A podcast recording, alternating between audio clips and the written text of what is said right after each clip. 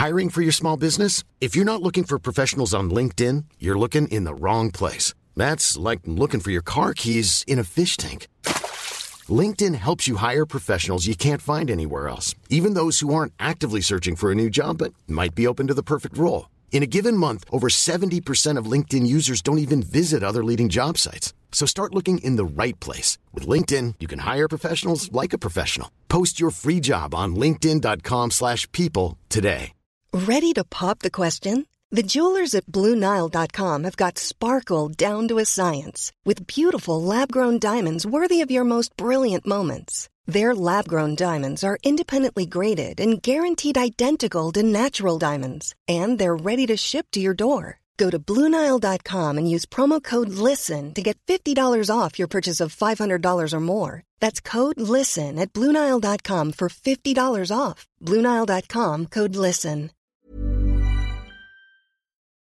Welcome to Kicked Back and Sunday League Pundits presented by Betway. We got another little collab going on. And as Canada soccer fans and as Canadians, we watch every single game and we just feel like we always have to recap and let everyone know our thoughts because football, the sport of football is growing in our country and we're excited about it. And now we have some Gold Cup action to talk about. I have Waz and Brett on the show here today. And yeah, so Canada drew Guadeloupe yesterday in Gold Cup action. Canada ranked number 47th in the world, and Guadeloupe is unranked in the world. So, an interesting scenario because I feel like I can speak for many Canadians. No one was expecting us to come out of BMO Field, a home game, not having a win against Guadeloupe. Boys. Is it is it pronounced Guadalupe or Guadalupe? I'm going with Guadalupe. I know it's Guadalupe, but I'm going with Guadalupe. I honestly, so I'll admit, I, I had a footy match uh, going on during this game, so I couldn't really follow along. I followed along the score line, but while I'm following the score line, like I'm, I'm, I'm seeing my FotMob app refresh. I'm like, we're, we're losing, we're drawing. What's going on? This is Guadalupe. At first, I thought it was France because it's a flag, but I'm like, you know, I'm, I don't know. I was a little concerned. Everyone's like, what's happening? Just, so just for reference, I know a lot of people. The broadcast kept saying Guadalupe, so oh, okay. I'm gonna I'm gonna head I'm gonna stick to the broadcast just in case there's a different Can we please version. get a, Guada, a Guadalupe I, listener? So if any, yeah, if anyone comes for any of us, the we're just going with what we heard, what we know, what's natural. To be fair, when it comes to names, people will come at you for anything. I anything. remember when like Brett made a TikTok about Messi, and it's like it's pronounced Lionel, not Lionel. Get it right. I'm like, Jesus Christ, it's not Lionel Richie. no, I no, but it's Callum. true. It's true. I get so nervous whenever I make any like videos because if you have the slightest wrong inflection, like Gundogan yeah. or Gundogan, like it, it's a big deal. And I'm like, I don't know, guys. I hear so many people say it in different ways. We also have Canadian accents. Uh, yeah. We just, then, you know, the best is, is if you come up with like a little nickname and and you just stick with the nickname. Exactly. Yeah. We had uh, la- like last year, Rudiger and Rudiger was. Uh, yeah. You know, it's funny since Brett and I also work in hockey. It's kind of the opposite. People don't really care how it's pronounced. For example, Klim Kostin, the way you pronounce the name is Klim Kostin. People are like, ah, it's Klim. But you know what? Tomato, tomato. Yeah, exactly. I'm going with Guadalupe just because okay. it's fun. We can cover all of our bases, and someone's going to get in trouble anyways. But yeah. I think really the biggest bit of trouble should be on the shoulders of every Canadian men's national team player that was involved in that match and John yeah. well everybody who contributed to that game because that was when you go to the World Cup and you play Belgium and, and, put them to, to the brink, you play Morocco, Croatia, two of the biggest stories in the World Cup, and then you go up against a team that not only are they unranked, they aren't a part of FIFA. This is not even a country who can compete in the World Cup. Never mind that can even try or be ranked. They aren't even in FIFA. And you're going out there, and yes, there were no other than Vitória and, and Borjan European based players starting in this lineup for, for Canada. But you're at a point now as a federation that you need to get results better than this. You should be going into, like you said, Caroline, this is a home match in Toronto. and the weather wasn't great. It fits all into the Canadians' hands, and you sit there, you allow the first goal of the game, and you tie allow the draw on an own goal set piece from Guada freaking Lupe. What are we doing? No, I mean, I completely I agree because and we mentioned this after Canada lost to the US in the Nations League final, right? Obviously, they're taking on a much higher caliber team in the US. Still a poor performance from the Canadians, but then you you assume that they're going to regroup, come back onto home soil with the Gold Cup. It's not their A team, but still a really good B team that should have beaten a team that's unranked in the world that can't compete, like you said, Brett, in the World Cup. And the standard for me in my mind has always been that game against Belgium. We saw the Canadians work hard, fight hard, string together a lot of great passes, have chances. You know, there, there was just, there was quality in that game. That was a game where I watched, I said, oh my goodness, Canada just showed the entire world that they can come into these tournaments and compete. And unfortunately, and again, this this is nothing against how Canada played in the World Cup, but since that game, they weren't able to reach that level. You know, Croatia, I said, took them down a peg. Morocco wasn't the best game. And coming out of that tournament where they gained so much experience, they gained so much you know, ability to play with each other as a team, which is so important. We haven't seen them build on that Belgium performance. And that's what scares me. It's like we're stagnant, if not taking a few steps backwards, because in my honest opinion, and I say this respectfully, Canada one needed to win, and two that goal that happened that Guadeloupe scored can never happen. Oh. It, I understand international games, you know, can go one of two ways and things happen, but that was a terrible, terrible breakdown with experienced players around the ball. You know, Borjan I think could have been better on that save too. I know he slipped, but the ball's right there. It, it was just such a bad breakdown against a team that respectfully shouldn't have an opportunity to split our back line and have these little like cheeky passes around mm-hmm. our back line. So it's tough for me because Belgium was, we were all watching that game at our, you know, Canada Watch Live party for the World Cup. And we were so excited. And I just haven't felt that since the Belgium game. And of course, Canada had that moment, you know, where we scored our first ever World Cup goal against Croatia. So there's been moments. But consistently as a team, from a from a high level performance, I mean, maybe it's just me, but do, have you guys seen it since the Belgium game? or maybe like you know, like I just haven't. No, oh, no, no. There's nothing that's really excited me, like play wise from Canada. There's nothing that's screaming to me. Oh, look at Canada, they're progressing. You know, it just feels very flat and stagnant. It's like it's it's not the same vibes when they were qualifying, for example. I know they were on a high at the time, but there's just there hasn't been that high since mm-hmm. the World Cup. Canada has won one game against Panama. Yeah. They've lost every other match, including the matches in the the, the World Cup. And you lost a trophy against your bitter arch rivals in a match where you could finally prove all the talk that we've been having for the last two, three years. You can finally prove why everybody was right. And they came out flat in that match.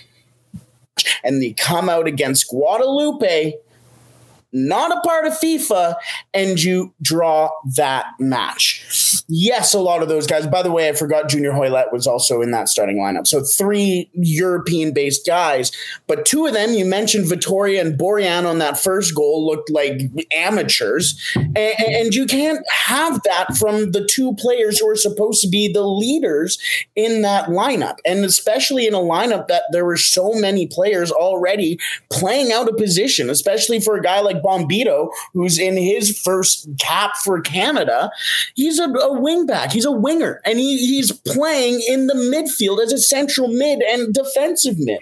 There were so many different issues that were going on into this game where it almost seemed like we were trying to be too pretty and it backfired. I love that you say that, Brett, in the sense that Canada at times I do think tries to be too pretty in the final third. That's one of my li- on my list. Like we'll go through our cons. We'll get the bad stuff out of the way right now, and then we'll hit on maybe some positives that we saw from the game.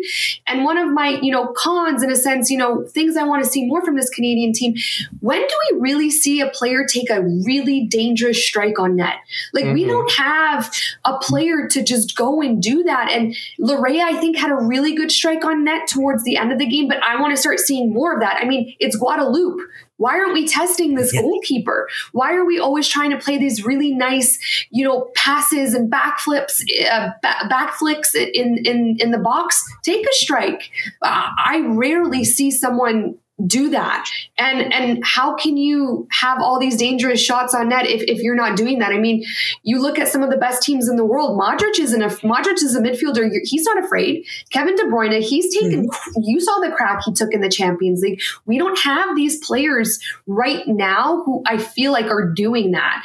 And that's that's the thing is sometimes it doesn't have to be pretty. It just has to be dangerous. And it takes like a couple of those moments for this team to get get that kind of confidence again, I know our our core starters weren't there today, but even then, sometimes I know one of my biggest, you know, remarks after the World Cup was like, I would have liked to see Canada get more chances on net, more strikes on net.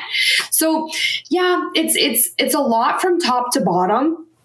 Again, I know it wasn't Canada's A team, but this 100% should have been a win for Canada. And it needs to uh, a lot of things need to be figured out. I, I want to read you guys a comment that I got from someone on Twitter, and I want to know what you thought about it. So I basically tweeted, like, we're going to be breaking down the game, the goal that happened against Canada can happen. And um, thank you, Trent, for responding to me. And he said, This team is in a transition player wise and as an organization in the CSA. Transition is messy and looks bad at times, but the main goal is to get this team primed for hosting a World Cup in 2026 and going deep in it it. You have to dig a deep hole before you can lay a new foundation. So when I read this, I agree, right? Like mistakes are going to happen. Like it's, it's, it's just going to happen. You have a lot of new players. Ali Ahmed, I thought was like awesome. I, I, I thought he was so good. And we need to, we were saying this on our last episode of Kickback. We need these players to get that experience. I'm happy they're getting this right now in the Gold Cup because we need to work on our depth. But in a sense, I, I don't really think we're in a transition because we have our core group of players. You know, I feel like now we're, we have to build on what was our World Cup performance in Qatar and we're it feels like we're not building on that. And with 2026 so close and copa america right around the corner with some of the best teams in the world we can't be talking about like a transition. We got to be talking about solidifying the core and and getting mm-hmm. immense quality from that core. What do you guys think the big thing with that is I, I, agree, and again, but like you said, how is the, how should this be a transition? I think again, we look at that World Cup and go, oh, there's the high. We can get even mm-hmm. higher, and it should be as we talked about. It's not linear. It's not going to be linear, and there are going to be the, the dips and dots and whatever but lose or drawing it feels like a loss to Guadalupe. Yeah. It it is not progress. It doesn't matter how, how you look at it. Yes, you have guys like Ali Ahmed, who has had a great story even in the last couple of months. Earlier, I believe it was last month in the uh, Canadian uh, Cup, he was knocked out cold on the pitch. There were it was a, about a twenty minute break between them and I believe it was uh, Pacific oh, wow. FC, wow. if I'm not. I mistaken. didn't know that. And he he had to be transported to hospital and, and it, the story for him to be able to come back and play like he has in his first match is fantastic. Those are the players you need to start paying attention to. Jacob Shaffelburg, who's having a great year in nashville too. He needs to start getting looks as well and he looked well. He looked good. Those are the types of things when it comes to development and and the the transition period that uh, i would understand but a draw to Guadalupe without your again, you don't need Davies or David or Stack or Buchanan against this team. You can have Buchanan light in Russell Rowe, who I saw. I thought I genuinely thought it was Buchanan for a second. you can have those players in there and, and still have a transitional yep. period and you can still lose and draw games, but you can't do that against a, a team like Guadalupe. I'm i agree. Sorry. It's like I would never look at the goals scored against us and say, "Oh, we're in a transitional period." Uh, uh, oh, you know, we that's unfortunate. We're in a transitional period. I, I mean, the way I saw it was like, "Whoa! If Guadalupe just did that to us, what's Argentina going to do to us?" What what's Brazil going to do to us? You know, Ecuador. I, Ecuador is one of my favorite teams at the World Cup. You know, the, these are the teams that Canada might be competing against in the Copa America. So, yeah, as much as I understand the transition in, in in the sense that we need to start bringing these younger players forward, and depth is so so so important. I just I feel like Canada is almost like kind of we're now we're at the phase now where it's like solidifying the core and working on quality and yeah. I just uh, I, this is so hard for me to say because I, I love this team so much. I just haven't seen it since belgium. Yeah maybe he means like transitioning from veteran players like Borjan and Vitória like i, I don't which know which like will maybe. we though? Will like, we i hope so because i think Borjan might need to he's been I know uh, Canadian men's national team supporters have not been a big, big fan of Borjan and how much how Herdman's been sticking to him throughout so many tournaments. I mean, I, I get it. Like he played well for us during qualifying, but I, I think it's important, especially in a tournament like the Gold Cup now, where you can maybe rotate and see what you have. Big time. But that's that transition we're talking about, right? Like you said, was you got to move on from the players yeah, like I think, and yeah. Sorry, but Brett. it's so interesting, but right, guys? Because in the game against the U.S., everyone was like, "Where's Vitória?" Right? Like we were like, "He's not mm-hmm. playing." So it's like this big question mark in the program if it's not Vitória, and if and, and I forget the the other individual's name, he kind of had a tough game. Who who was in his position against the U.S. Um, um, Oh, uh, yes. Sorry, I, I slipped my, my mind. But it will come back. Yes. So we were kind of like, oh, okay, you know, inexperienced, and Vitória was on the bench. Why wasn't our most experienced player on the field? And then against Guadalupe, everyone's like, oh, Vitória, you know, hey, new players need to come in.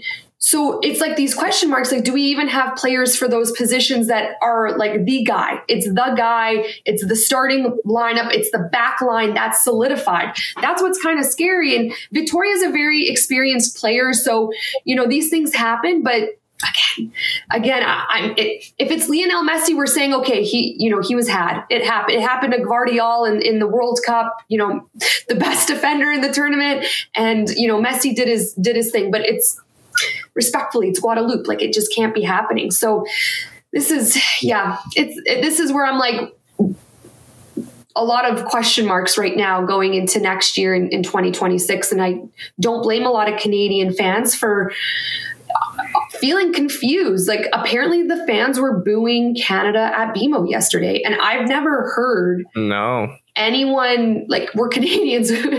we don't like, you know, that doesn't it, it must take a lot to make us upset like that. And a lot of fans were booing the team. Um, it was Scott Kennedy, by the way, in the last match yeah. against the States. But it, there are players, and, and, this is what kind of concerns me as well with this type of uh, of, of result, and the same against uh, the U.S. is that there's players who are on the brink or, or who have multinational uh, uh, passports that are able to go represent other countries who are going to take a look at that and go, well, then what am I here for? Uh, I'm thinking Mo Farsi with uh, Columbus right now, who got the invite with Canada, played in the CPL with Cavalry. He's had an unbelievable meteoric rise over the last couple of years with the MLS or in the MLS. And he goes, mm, I'm still weighing my options. It's either Canada or Algeria. Uh, you have guys who are injured right now, like Lukas MacNaughton, who plays for Nashville, and he would have been great in a match like this. A big body, he's tenacious. He played for TFC last year, and was even with the team with uh, in Qatar last year as well, just to kind of get the feel of things around the national team. With Borjan, you have guys like St. Clair. You have guys like uh, Sirois right now, Sirois in uh, Vancouver or Montreal, excuse Montreal or Vancouver, Vancouver, Vancouver, excuse me. Uh, Choinière as well, who's not a goalkeeper, but he's getting a lot of love too. Uh, and Maxime Crepeau is injured right now. So you have guys and take out Choinière. He's just a player. He's not a goalkeeper, but you have guys who can step into the goalkeeping position and be relatively, at least when you take a look at their domestic success, ready for that spot. Next game, I think you have to put in Dayne St. Clair. You, you, absolutely have to. I could not agree more. And we said this on last episode, and I said, I'm sure Borjan's the best person with the best leadership qualities. And this is nothing against him as an individual, but you need a goalkeeper to be making you these big time saves to keep you in the game. And he doesn't, he hasn't been doing that for Canada. And you it's just for me I'm I'm like ready to see the next goalkeeper come in because I sometimes worry. I'm like he's getting so much time. Is this is this what what 2026 are we you know working with Borjan for 2026 oh God, for the be... Copa America? Because that's what I'm like if he's getting so many minutes if if if he's the guy that we're looking forward to if he's the leader you know the captain all of these things is he yeah. is he our is he our main goalkeeper but there are so many issues, again, respectfully, that need to be addressed because there needs to be someone to make those big saves. And we just haven't been seeing that. So I have some worries, guys. I'm not going to lie. Like, I have a little bit of concern. And I, Brett, I, I completely agree with you. I, I would have liked to see someone else in a game where there's been so many changes in our starting 11 and so much youth coming in, which I love. Like, we need to work on our depth big time switch out the goalkeeper. Like, let's see what someone else can do in that position. Like, maybe maybe they're surprised. You know, I'm kind of surprised. I, I thought Borjan was a lot or, older. He is 35, and I mean, not to compare them, but like, I mean, Italy was using a 35 year old Buffon back, but like apples to oranges, right? But like at the same time, you need to like yeah. experiment. And Borjan just hasn't been good enough. Like I, I thought, like I saw that one goal from Guadalupe, and I'm like, I swear my Sunday league keeper could have saved that. Hey, show some respect to us. I, I respect to him. So. no, but a hundred percent. Like you, you sit here and, and, it almost feels like beating the dead yeah. horse here. But you have the, the goalkeeping position is a great spot for you to be able to platoon a mm-hmm. guy who needs to get a look. It, you, it just doesn't make sense to me why in a match against Guadalupe where you need to go and put out Borjan, who is stretched out to the nines already. And you brought it up. Milan Borjan is not going to be the guy when the World Cup comes around in 2026. He's not. Uh, we can talk about these 35 and may have the the age and fine wine of, of a Gigi Buffon, but probably not. And you sit here and you're just going to not develop exactly. the next players? I don't get it. Absolutely agree. It takes time. It takes time to get that experience with the national team. Mistakes happen, right? Like um, Russell Rowe, the own goal that sucks. You know, uh, own goals are, are so unlucky, and and you know, there's obviously some some accountability on him with with positioning and whatnot. But at the end of the day, it, with experience, these mistakes probably won't be happening. So, you know, these young guys need this game time. They need the match experience. They need to know what it feels like to be playing in front of fans, playing with the team. All of this stuff factors into experience. And we need, if we're going to be developing a goalie for 2026, because right now, like I know it's not possible or it's unlikely, but it feels like Borjan's the guy. And yeah. because he's just getting so much time. So I'm just like, why aren't we working with a goalkeeper who is going to be the guy unless that's what they're going with. And this this is what I mean. Like there's so many question marks. it's so confusing. The thing too, you mentioned the own goal, which came from a set piece. Set pieces have been far from a strength for for Canada. It kind of I don't even remember last time I scored one. Well, it, you know what? It might have genuine and not even scoring, getting scored on. And that's where that second the the equalizing goal came from was that set piece. the last time, if I'm not mistaken, would have been against Mexico in Edmonton at the Azteca. Other than mm-hmm. that, I don't think there's been another one. And that's an issue. You mentioned Argentina, Brazil, Ecuador on on set pieces. You take a look at any type of Latin game when it comes to set pieces, mm-hmm. and it is uh, an absolute mastery of yep. And you even kind of saw it from the Canadians in one of their set pieces early in the first half. I mean, tic tac toe, Laryea got it, and then into, uh, I believe it was Ahmed or, or Bombito, I believe. But you have the ability. But what happens when you play against one of those teams? It's an issue. it, it, it is an issue, and it again concerns me and that seems to be the theme of this entire match is concern.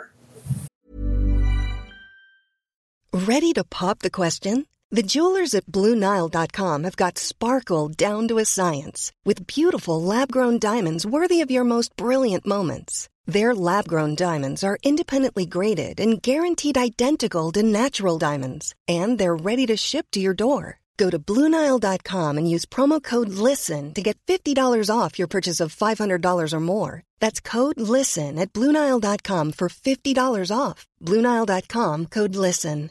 Hey, I'm Ryan Reynolds. At Mint Mobile, we like to do the opposite of what Big Wireless does. They charge you a lot, we charge you a little. So naturally, when they announced they'd be raising their prices due to inflation, we decided to deflate our prices due to not hating you. That's right. We're cutting the price of Mint Unlimited from $30 a month to just $15 a month. Give it a try at mintmobile.com slash switch. $45 up front for three months plus taxes and fees. Promo for new customers for limited time. Unlimited more than 40 gigabytes per month. Slows. Full terms at mintmobile.com. Burrow is a furniture company known for timeless design and thoughtful construction and free shipping. And that extends to their outdoor collection. Their outdoor furniture is built to withstand the elements, featuring rust-proof stainless steel hardware, weather-ready teak, and quick-dry foam cushions. For Memorial Day, get 15% off your Burrow purchase at burrow.com slash ACAST and up to 25% off outdoor. That's up to 25% off outdoor furniture at burrow.com slash ACAST. That's not good. Uh, completely. I feel like we're all on the same page. I want to know how did you guys feel when, or, you know, Waz, I know you couldn't watch, but Brett, when Hoilett and Liam Millar were taken off the field. Mm, best players, two two of your better like uh, offensive players, other or attacking players, other than Ali Ahmed. I was I, so I mean, confused. Junior Hoilett, uh, you mentioned having shots from distance. He took one early in the first half. Yes. I thought it went in.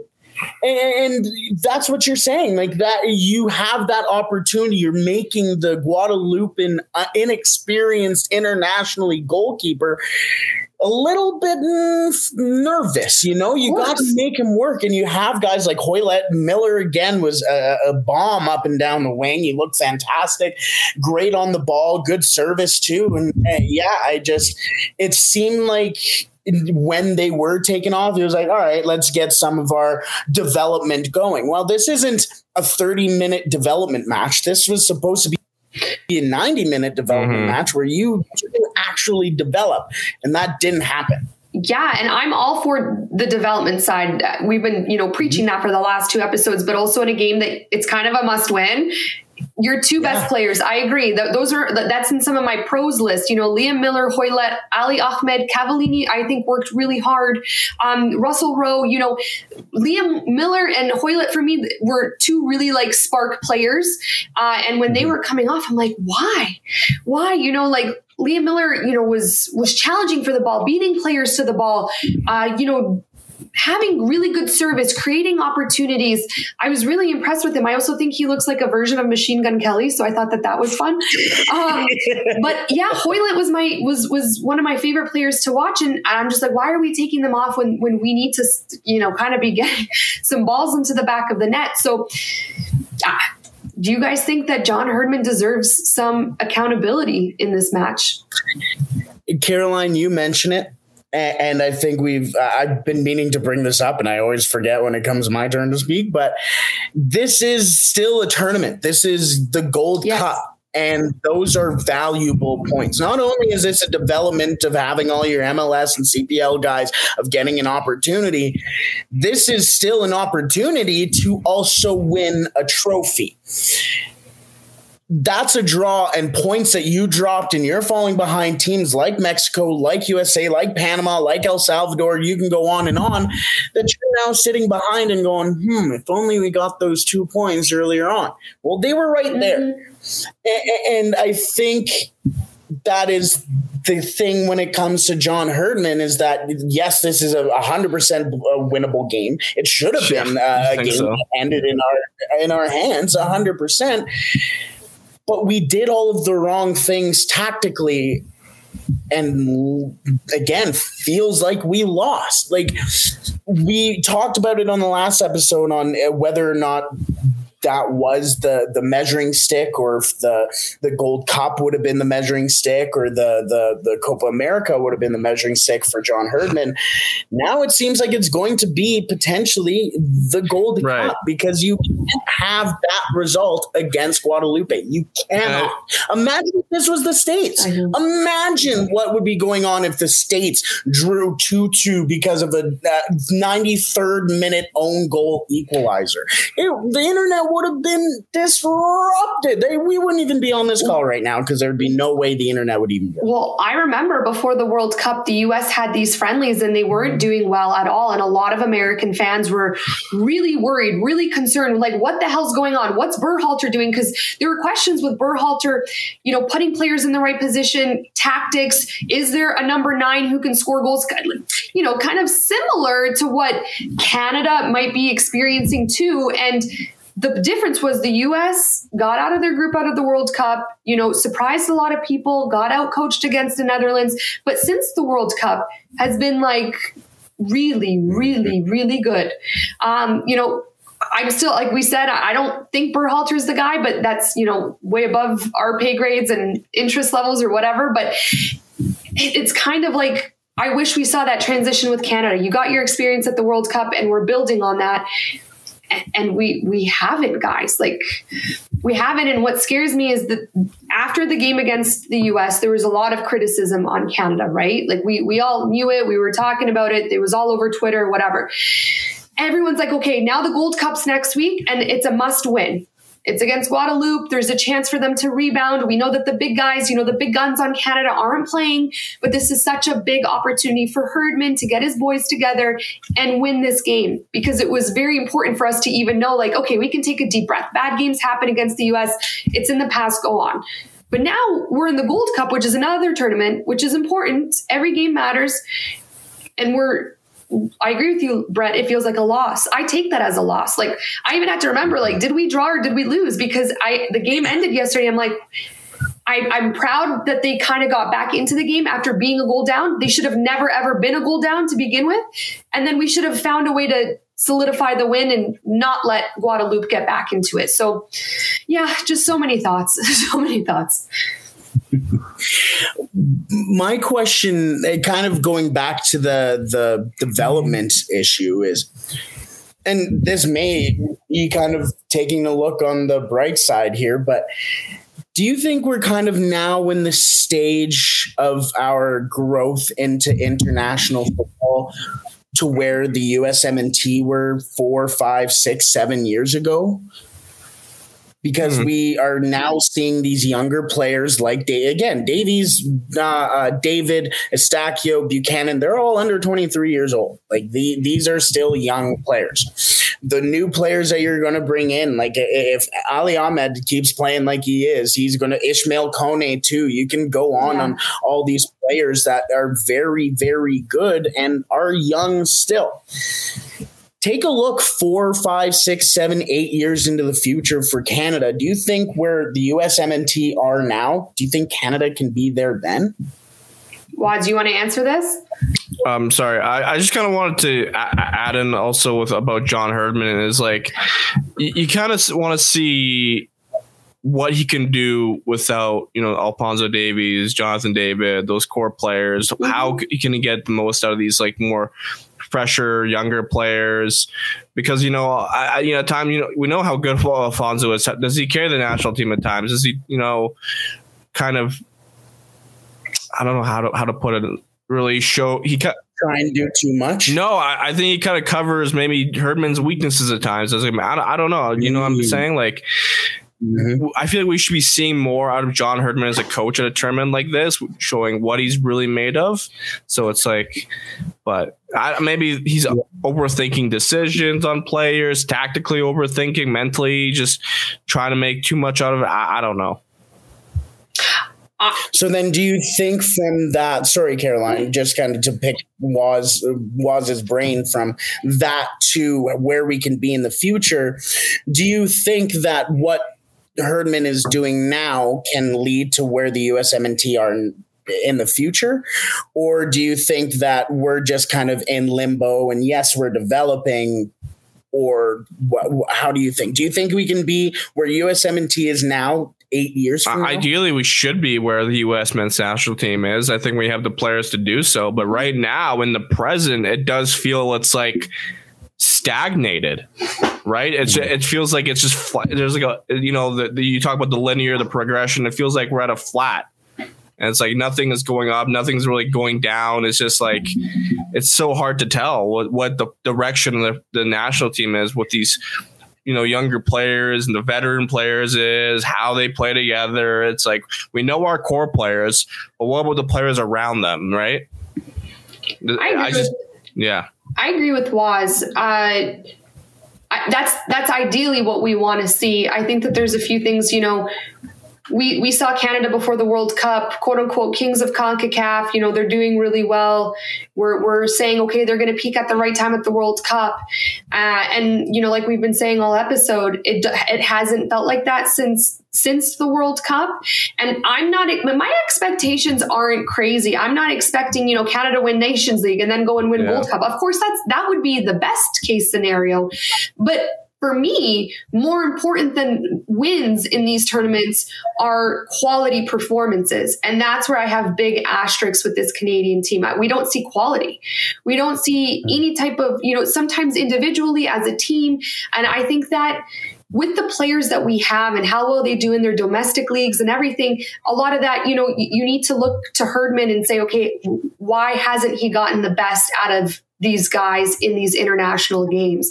I'm not saying it's all on Herdman, but you know, it is th- that's the point of a manager, right? Like look what Pep's done with with certain players and and, and his city team. Well, you know, it, it's obviously two, you know, you're, you're, looking at two different situations, but there, there needs to be a time where, you know, when you have again Kyle Larin, Jonathan David, Richie Laryea, Alphonso Davies, Alistair Johnston, you know, we have a team full of talent. And why aren't we able to have a quality performance against the US? We have so much young talent on the field yesterday. Why can't we beat Guadeloupe? Tactical decisions, sometimes you got to look to Herdman saying, what's the disconnect between having this talent and winning these games or having these quality performances? And uh, I mean, I think a, a, great example maybe is uh, comparing national teams. Is you look at Saudi Arabia at the World Cup yes. in in twenty uh, twenty two, they were able to defeat Argentina, sure, but like you know, there's no real star name on Saudi Arabia. Like, there's no Alphonso Davies, no Jonathan David. You don't have a player who's cooking in Europe or something. They're all, they're, for the most part, they're players within Saudi Arabia, and they're getting. Sure, they got two losses in that group, but they beat Argentina, and they created that storyline. They they created an upset, and ultimately, you want to see that from Canada potentially. Not maybe against an Argentina, but I, you know, maybe mm-hmm. an upset like against Belgium. We would have loved to see that. It didn't happen, but like at, at this point, it's like you want to see Canada defeating the States, blowing out Guadeloupe. Like you would think maybe a 3 0, 4 0, 3 1. And credit to Guadeloupe. I saw a tweet actually somebody um, put out.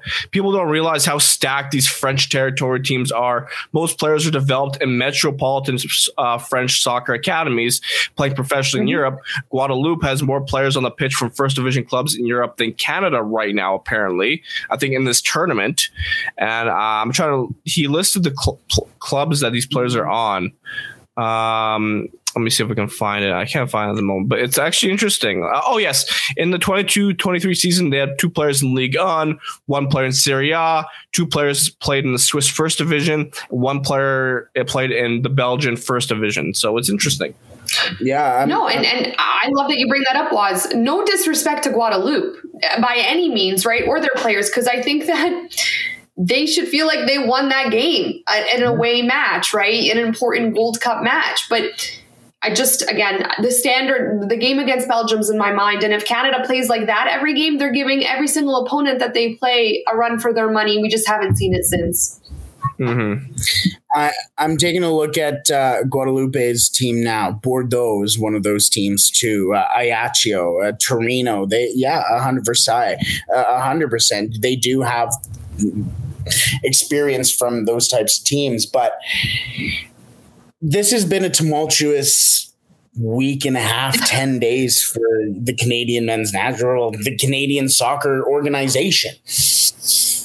We talked about it after the states where uh, John Herdman said that this team needs more funds to be able to run a longer camp, uh, have all the resources that they need.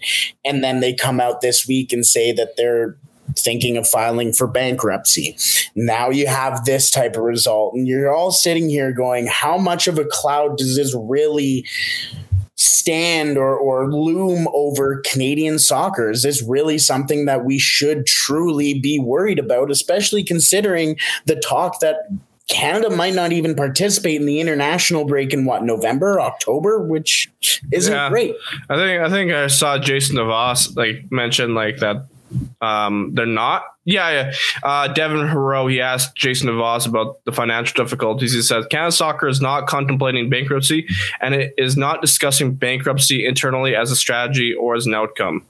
Which so, I wonder if he said that because he realized how many people after like his initial interview with TSN with Rick Westhead yeah. were like concerned about that.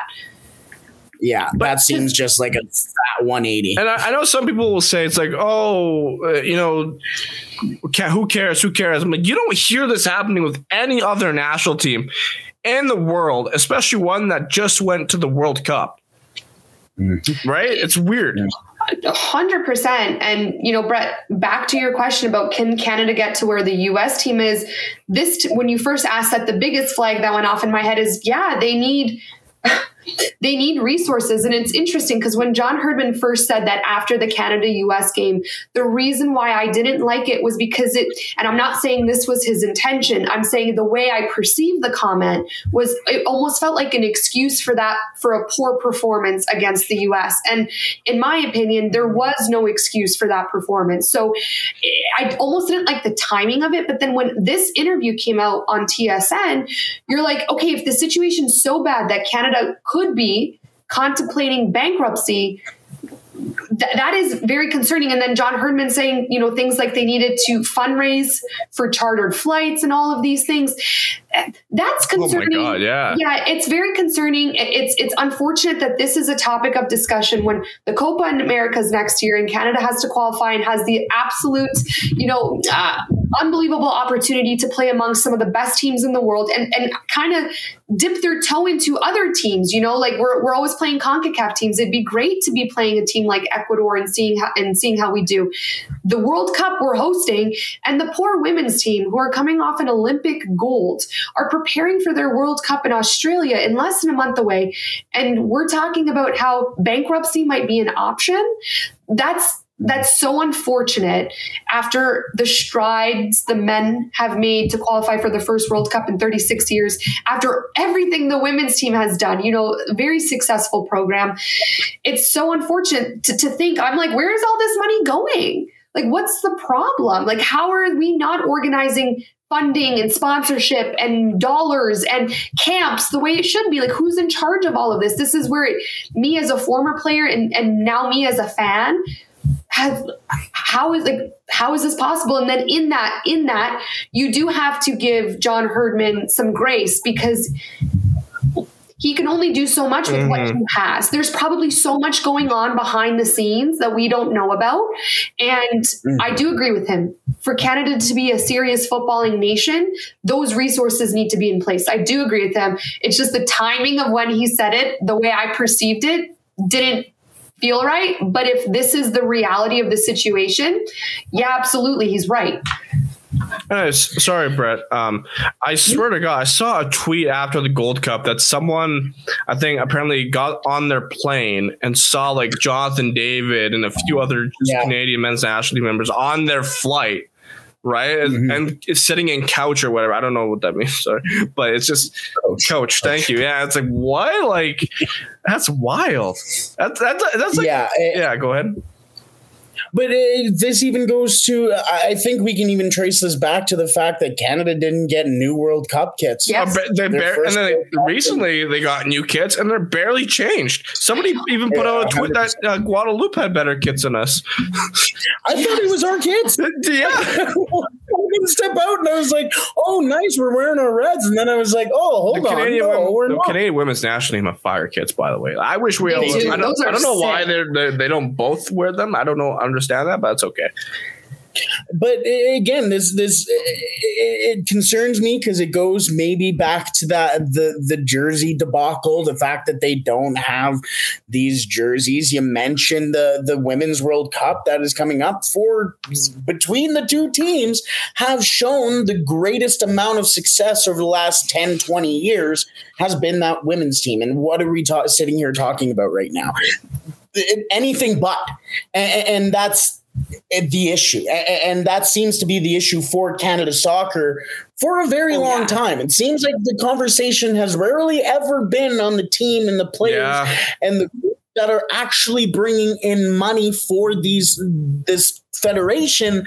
We're always talking about what's going on at the top, what's going wrong at the top. And it's just an unfortunate pattern, it seems like. And guys, we can all speak to this. This is the first time for us football fans, how happy we are that the our country, which is typically known as a hockey country, is embracing the sport of football and is excited about it. And you know, you know, parents are trying to probably put their young kids into the sport of football because they they see Alphonso Davies, they see Jonathan David, they say this could be our kid, they could be going to the World Cup. Like the the interest level and the love love for the sport is at an all time high, nothing like we've seen in the past.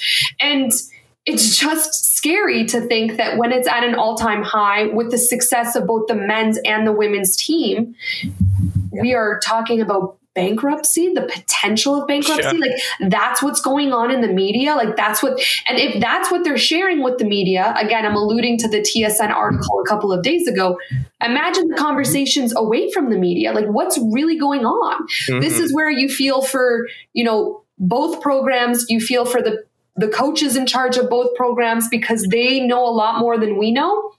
And mm-hmm. yeah, resources are incredibly important. If they don't have money, if they don't have time, if they don't have the ability to go to camps, how are we supposed to, how are they supposed to, we, like I'm on the team, how are they supposed to, you know, mesh and gel? With that being said, not always, you know, can't always say that that that's the excuse because there are many countries who, like Iceland, for example, when you know they had that crazy run in the Euro, th- these guys like playing football was their part time job. Like half of them were like full time dentists mm-hmm. and whatever. So it's not always the excuse, but for us to build on that and the fact that we're hosting the World Cup in 2026 and that's going to be a really big deal for us we need to get out of that group stage and we need to win games. And for that to happen, we need resources. Caroline, you said it, and this I think goes beyond what happens on the pitch. It ha- it's beyond even Canada soccer almost, but you mentioned there are kids and families all across Canada right now that are looking at Alphonso Davies, Jonathan David, Stefan Eustaquio, Richie Laryea, all these, uh, Alistair mm-hmm. Johnston, uh, Milan Borjan, who came from a war ravaged country as well who are now sitting there and watching and, and, going, hell, my kid can do that too. And we, you talk about how Canada is a hockey country. Well, hockey is also one of the least accessible yep. sports to people because of money. Yep. Soccer is the complete opposite and the fact that you you mentioned the camps you mentioned just how much the money isn't going and this trickles down from the top to the grassroots level and think about all the the families and the kids who are coming in from war ravaged countries from poor situations who are coming to Canada for that better life and you can take a look at almost any of those Canadian players and it's the beauty of Canada they call it a melting pot mm-hmm. for a mm-hmm. reason there are so many different cultures that creates Canada and that makes Canada Canada. Mm-hmm. And you see those top stars like Alphonso Davies, who came from a, a war, who came from poor yep. situation. Guys again like Milan Borjan, who came from war ravaged countries. And when he got the opportunity to decide between Serbia and Canada, he said, I wanted to give back to the country that gave me something. And there are so many other Canadians around Canada that want to do the same thing. And if they're not given the the resources, the camps, the ability to do so, you're not only damaging the sport in Canada, you're not damaging your your your name, your the Canadian Federation, you're damaging Canada. You're damaging the next generation of Canadians. And if this is truly, despite the fact that you go to the World Cup for the first time in 36 years, you're going to host mm-hmm. the World Cup. All this hype about it, right? Like you want to deliver. You have guys, you have guys like Lionel Messi coming into the MLS and growing the sport in North America, not just America, North America as well. And if this is really going to be the plateau, the peak for Canada soccer with David Davies, all these players, that's kind of sad. Mm-hmm. I think that was perfectly said, Brett. I wouldn't add anything. You know, for me, it's you make a video about Canada you know, and, and you put it on our social media channels and everyone, not everyone, but there's, you know, some people saying stick to hockey.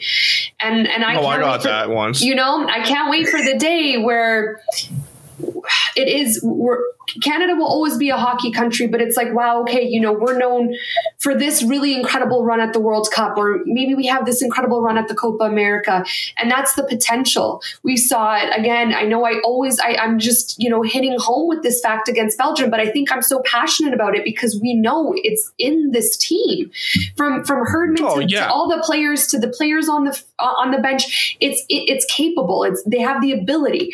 It's just, how is it going to be consistent now? How do we make the quality consistent? How do we have a really good, you know, people were like, okay, we beat Panama, but how do we take that performance from Panama and find a way to beat the US the next day. So it's just all these things that really really matter. I think that that's what people need to understand is these things matter for the entire development of the sport in our country. And the worst thing that could happen is we host the World Cup in 2026 and as a host country you make records for all the wrong reasons. And people can read between the lines there.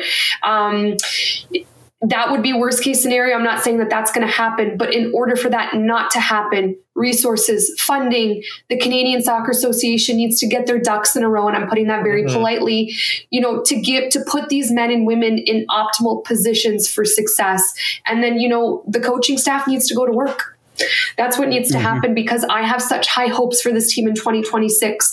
We're probably going to be working it. We're going to be there. We're going to be excited. We're going to support this team no matter what, good games and bad games. And we're always going to be fans, right? Like we could be upset with them after a game and we could be saying, okay, this was terrible, but we're always going to watch the next game and we're always going to root for them. It's just now it's like, how do we get to that next stage? And the next stage for me is this team has the ability after getting the experience from Qatar to get out of a group stage in a World Cup where they're going to get a lot of home fans no matter where they play. Um, if they don't hmm. already have, you know, a game within Canada, a lot of fans are going to travel to the US. A lot of fans are going to travel to Mexico. And they have a really big opportunity to do something massive, massive in this country. And it's just, I hope we can get there. I hope we can get there. Like the next Gold Cup game is what, on the weekend?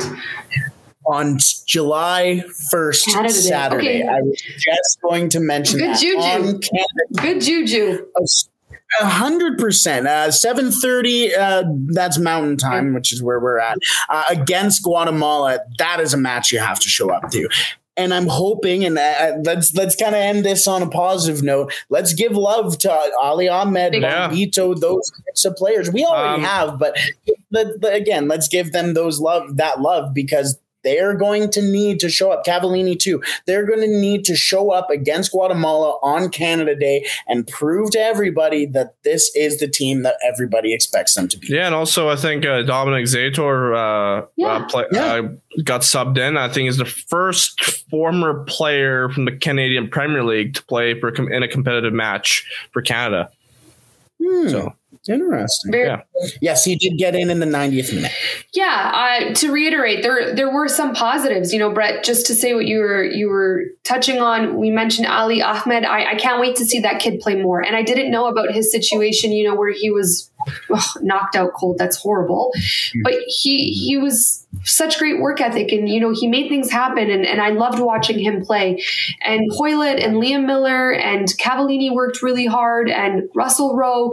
You know, I want to see more of these guys come in and they have the ability to get a to, to, get the W. They do. You can't convince me that just because it wasn't Canada's starting 11 that they can't do it. This is a team that absolutely can and not only can, it's like it's a must win for them. Honestly, they need to treat this as a must win because the Canadian fans, we need to see a good quality, hungry, hardworking performance. Well, and we mentioned that this is a tournament still. Yes. This is so yes, they do need to win or you might not move on. Um, I also do want to give some love to Charles Andreas Brym yes. who came on a little later on. He looked very good. Uh, always one of those players that when I play FIFA and play for the national team, I'm coming in next to. So I was like, hey, what's up, bro? um, yeah, no, I, him and uh, who's the other player that uh, I want to give love to? I don't uh, remember. But oh no, it was Ali Ahmed. What I wanted to say about Ali Ahmed is, you know, who he kind of reminded me of in that midfield is Ishmael Kone. Very good. He he has that length. He has that that ability to deliver a ball down the wing. He again, he has that size. He, he I think he looks a lot like a younger, which is kind of weird to say because he is young as heck. Actually, I think he's older than Ishmael Kone, but he looks a lot like and has the skill set of uh, Ishmael. Doesn't, didn't he? So he assisted Laryea on that second goal, right? Uh, t- t- yes, but it was an own goal. They oh, counted it as. But he made it happen. Yes, it was his play. It was Laryea to uh, uh, Ahmed back into the. Yeah, I thought Ahmed's pass was like cheeky. It was a very smart pass because he kind of mm-hmm. lofted it a little bit, and it's not easy to do. And he put like the right amount of force on that. And I, I just think he's a smart player. And I want this guy to get more experience because, again, this is going to help Canada that when they need a depth player, you know, to come on and, and replace someone, Ahmed's going to get the, the job done. So, yeah, I'm excited for the, for the, the, for these young guys to get that experience, to get that to work on Canada's depth, but they can still string together a win, which is a must win. And hopefully, our next episode, we're like, wow, we feel good. Yeah, exactly. yeah, exactly. Basking in the glory. What's one thing before we wrap up this episode? One thing you want to see this Canadian team do in their game against Guatemala uh, that you haven't seen them really do in their last few games that you think would help them win the game? For me, it's shoot more. Get just get shots on net, whether it's in the attacking third, whether you're outside the box. I don't even care if you're you're near midfield. Just just force the opposition's hand, force the defender's hand. Do what you need to. Enough with these pretty passing and and getting balls stuck in our feet. Once you have an opportunity, just rip it on net. You never know what's going to happen. A rebound, ball off the yep. post, uh, uh, anything. Just get balls to the net. Retweet Brett Holden. Exactly, exactly how I feel. My dad always told me when I played, if you were playing against uh, a weaker side or if it was raining, he would say, "Oh, shoot from distance. Shoot as much as you can. Test the goalkeeper, especially if it's raining. I know it's probably not going to be raining, but you know, he always gave me these good little tidbits. You know, it's likely that a goalie's not going to be able to hold on to the ball and there's going to be a rebound, and that's something that's always stuck with me. So sometimes when I don't see Canada taking those dangerous attempts. Um, I'm like, oh, you know, try. You don't know, right? Like it'd be nice to see like a nice crazy strike where we're all like, whoo, that's good. Or, you know, like this player can really take a crack at it. And then all of a sudden that player gets confidence and they're doing it more often. And then all of a sudden they start scoring goals. And, you know, we're, we're finding new ways to score goals. So absolutely agree. I'd love to see that. Even if the first few don't go the way Canada wants them, you know, maybe they're shanked, maybe they're really far wide. Take them, take them, take them, because if we're not taking them, we're never going to score. So it's very important for Canada. I almost feel like to start getting into that cadence where midfielders have that confidence. You know, the strikers up top have the confidence. It doesn't always have to be pretty, it has to be at times dangerous. So I'm looking forward to maybe, hopefully, we can you know regroup with that next week and see if if, if Canada did that. 100%. Wazzy?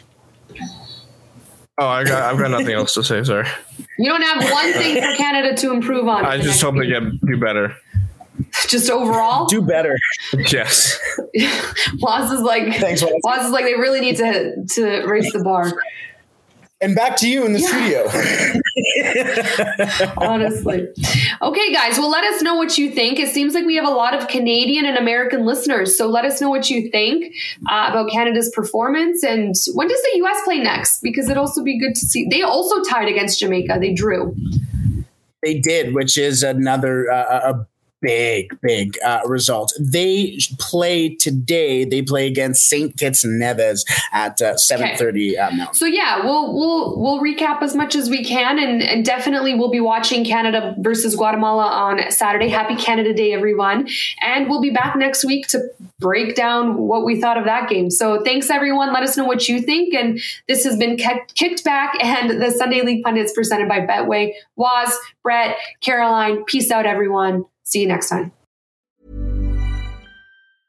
Mom deserves the best, and there's no better place to shop for Mother's Day than Whole Foods Market. They're your destination for unbeatable savings, from premium gifts to show-stopping flowers and irresistible desserts. Start by saving 33% with Prime on all body care and candles. Then get a 15-stem bunch of tulips for just $9.99 each with Prime. Round out Mom's menu with festive rosé, irresistible berry chantilly cake, and more special treats. Come celebrate Mother's Day at Whole Foods Market. Planning for your next trip? Elevate your travel style with Quince. Quince has all the jet setting essentials you'll want for your next getaway, like European linen, premium luggage options, buttery soft Italian leather bags, and so much more. And it's all priced at 50 to 80% less than similar brands. Plus, Quince only works with factories that use safe and ethical manufacturing practices. Pack your bags with high-quality essentials you'll be wearing for vacations to come with Quince. Go to quince.com slash trip for free shipping and 365-day returns. Mom deserves the best, and there's no better place to shop for Mother's Day than Whole Foods Market. They're your destination for unbeatable savings, from premium gifts to show-stopping flowers and irresistible desserts. Start by saving 33% with Prime on all body care and candles. Then get a 15-stem bunch of tulips for just $9.99 each with Prime. Round out Mom's menu with festive rosé, irresistible berry chantilly cake, and more special treats. Come celebrate Mother's Day at Whole Foods Market.